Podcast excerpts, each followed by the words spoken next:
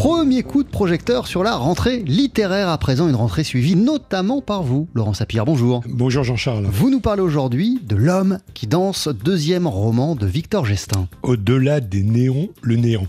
Ainsi pourrait-on résumer l'Odyssée d'Arthur. De 1990 à 2019, ce garçon solitaire ne va trouver sens à son existence qu'à l'intérieur d'une boîte de nuit, en bord de Loire, une boîte de nuit qui va vieillir en fait aussi mal que lui. Hein. Alors quelle jeunesse, quelle jeunesse en revanche dans l'univers et dans l'écriture de Victor Gestin qui a seulement 28 ans, signe ici un, deuxième roman aussi époustouflant que le premier, La Chaleur, paru en, 2019 et, dans lequel un, adolescent grésillait de mal-être dans un camping des Landes asphyxié sous la canicule. Déjà le grand art donc hein, dans, la manière de prendre la température de son époque. Exactement, même si ici le, soleil de plomb euh, laisse place à une succès sessions de nuit par avant, au cours desquelles Arthur, le personnage principal, jongle avec son peu de relief et toutes les guirlandes qu'il essaye de mettre autour. Le jour, il est rien, hein. il n'a aucune relation sociale. La nuit, au contraire, il exulte, mais il exulte dans le vide, et ça va devenir pour lui de plus en plus intenable. On écoute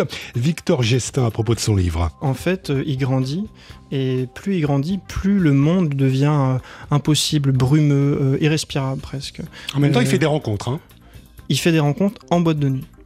En fait, ce lieu s'impose peu à peu comme le seul lieu où il arrive à communiquer parce qu'en fait, les, modalités d'existence dans ce lieu sont très différentes. On ne marche pas, on danse, on ne parle pas, on se regarde. On, je dirais même que la texture de l'air, du sol, tout est différent en fait.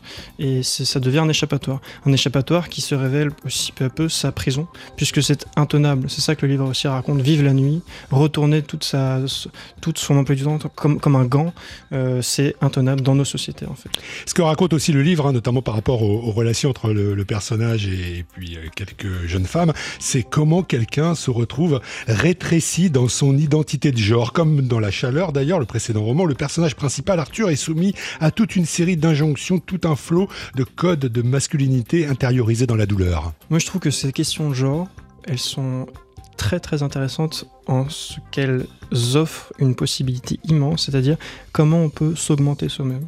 Comment on peut être plus que ce qu'on est Est-ce qu'on peut accéder à d'autres façons de désirer, d'être, de, s'habiller, de marcher Tout ça, en fait, c'est ça que ces questions posent. Comment essayer d'être plus heureux, vivre plus, en fait?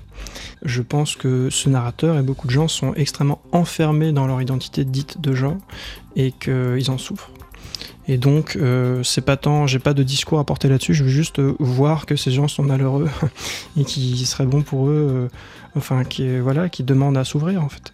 L'homme qui danse, enfin, c'est aussi l'histoire d'un lieu, cette fameuse boîte de nuit qui traverse les époques sur une vingtaine d'années et qui finit par péricliter périclité comme beaucoup de, discothèques en, province, déjà condamnées avant même que ne tombe le coup près Covid. La boîte m'intéressait aussi comme euh, personnage, comme lieu vivant, qu'on voit vieillir, à travers laquelle on perçoit la société évoluer aussi. Il y a plein de petits marqueurs qui sont peut-être de l'ordre du gadget, mais l'évolution des modes musicales, la cigarette qui disparaît, l'arrivée d'Internet, MeToo. Donc ça m'intéressait aussi de voir euh, comment à travers un, petit espace, on peut voir des évolutions plus générales. Ça, c'est ce que font beaucoup de gens. Je pense Annie Arnaud, qui travaille beaucoup sur les lieux, a pu faire des choses comme ça sur les supermarchés, par exemple. Je parlerai aussi d'un film qui m'a beaucoup marqué, de, Ettore Scola, qui est Le Bal, film muet avec des gens qui dansent dans une salle de bal et le temps passe très vite. On passe des années 20 aux années 80 à peu près et on voit arriver euh, le Front populaire, la guerre, le rock, euh, le disco. Les rythmes changent tout autant hein, dans cette boîte de nuit que Victor Gestin transforme en personnage à part entière, mais notre Arthur, lui, n'est plus qu'un vieux disque rayé. Quand la fête est finie, il n'est plus que l'oublié de la banquette du fond, comme l'écrit l'auteur. Entre-temps, ce personnage ne nous est pas seulement apparu comme pathétique, c'est aussi devenu un personnage poignant, quelqu'un qui aurait pu devenir un véritable roi Arthur en somme s'il était vraiment sorti de sa boîte. L'homme qui danse, deuxième roman de Victor Gestin, s'est paru aux éditions Flammarion. Merci beaucoup Laurent Sapir. À bientôt.